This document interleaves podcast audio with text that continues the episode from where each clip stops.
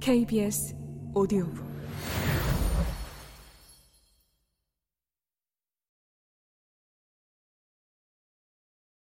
워울은 한때 온딘을 사랑한 것과 같은 방식으로 바스키아를 사랑했다. 그들은 바스키아가 남루하고 젊은 그라피티 화가이던 1980년에 만났다.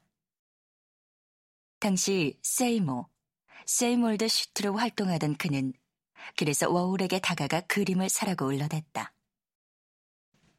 장 미셸 바스키아의 이름이 처음 언급된 1982년 10월 4일 워홀의 일기 내용은 나를 미치게 만드는 녀석들 중에 하나였다. 그러나 일기 내용은 곧 사무실로 장 미셸을 만나러 갔다. 또는 택시를 타고 장 미셸을 만났다로 진행되었다. 얼마 지나지 않아 그들은 체육관에서 함께 운동했고 손톱 손질을 함께 받았고 바스키아가 수시로 방문했다. 잡담을 나누기도 하고 불안과 편집증의 발작을 털어놓기도 했는데 이에 대해 워울은 그렇지만 그가 나하고 전화로 이야기하고 있다면 그는 괜찮은 상태야. 라고 말했다. 센세이션을 일으키고 싶어 하는 욕심을 놓고 보면 워울도 어느 정도는 바스키아와 똑같았다. 그러나 섹스나 약물 문제에서는 달랐다. 일기를 기준으로 할 때 바스키아는 전체 807쪽 가운데 113쪽에 등장하는데 그의 헤로인 복용에 워울은 매혹되기도 하고 거부감을 느끼기도 했다. 바스키아가 여자친구와 보낸 긴 휴가를 묘사하면서 그는 불평하듯 묻는다. 그러니까 섹스를 얼마나 오래 지속할 수 있느냐고. 이는 자신이 육체라는 무대에서 물러난 데 대한 후회가 깃든 발언으로 그에게서 좀처럼 보기 힘든 면이었다. 아, 모르겠네. 아마 살아오면서 내가 못해본 게 많겠지. 길거리에서 섹스 상대를 구하거나 하는 짓은 한 번도 안 해봤으니까. 인생을 그냥 놓친 것 같은 기분이야. 그는 바스키아를 걱정했고 함께 있고 싶어 했고 헤로인 복용에 대해 그가 스튜디오에 와서 그림 위로 축 늘어져 있는 시간에 대해 신발끈을 묶는데 5분씩이나 걸리는 것에 대해 팩토리 마루에 있다가 그 자리에서 그들을 웅크린 채 잠드는 것에 대해 잔소리를 했다.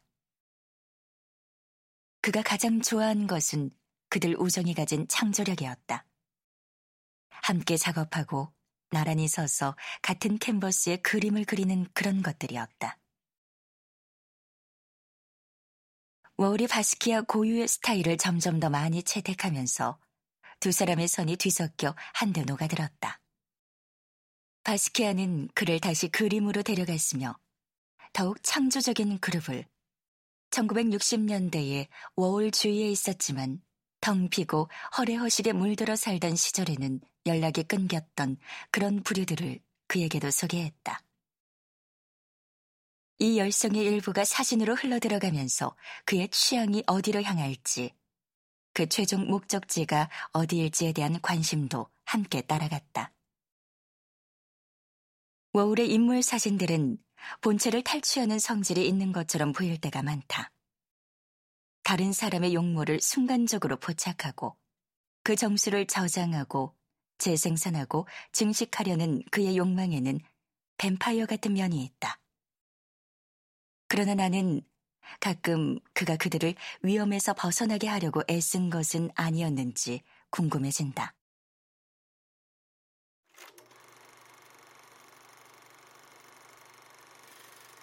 그러니까 전기의자 그림을 비롯해 엠파이어 스테이트 빌딩을 하룻밤 내내 슬로모션으로 촬영한 영화로 시간이 세계의 얼굴을 씻고 지나가는 모습이 담긴 8시간 5분 동안의 길고 느린 원테이크 작품 엠파이어에 이르기까지 그의 작품 어디에나 웅크리고 있는 죽음의 위험으로부터 말이다.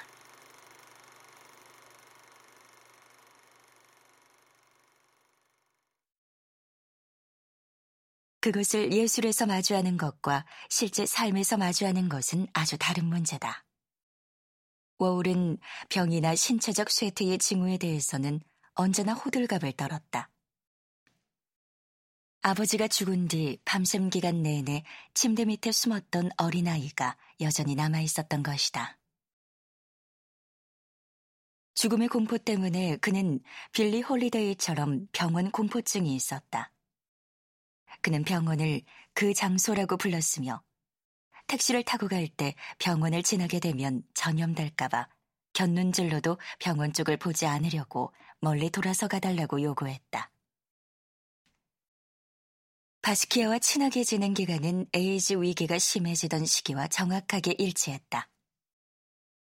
당시의 기록이 그의 일기 여기저기에 남아있다. 도처에서 죽고 사라진다. 죽음과 사라짐은 식욕을, 에로스를, 절정에 오르는 덧없고 멈출 수 없는 황홀감을 공공연히 방해한다.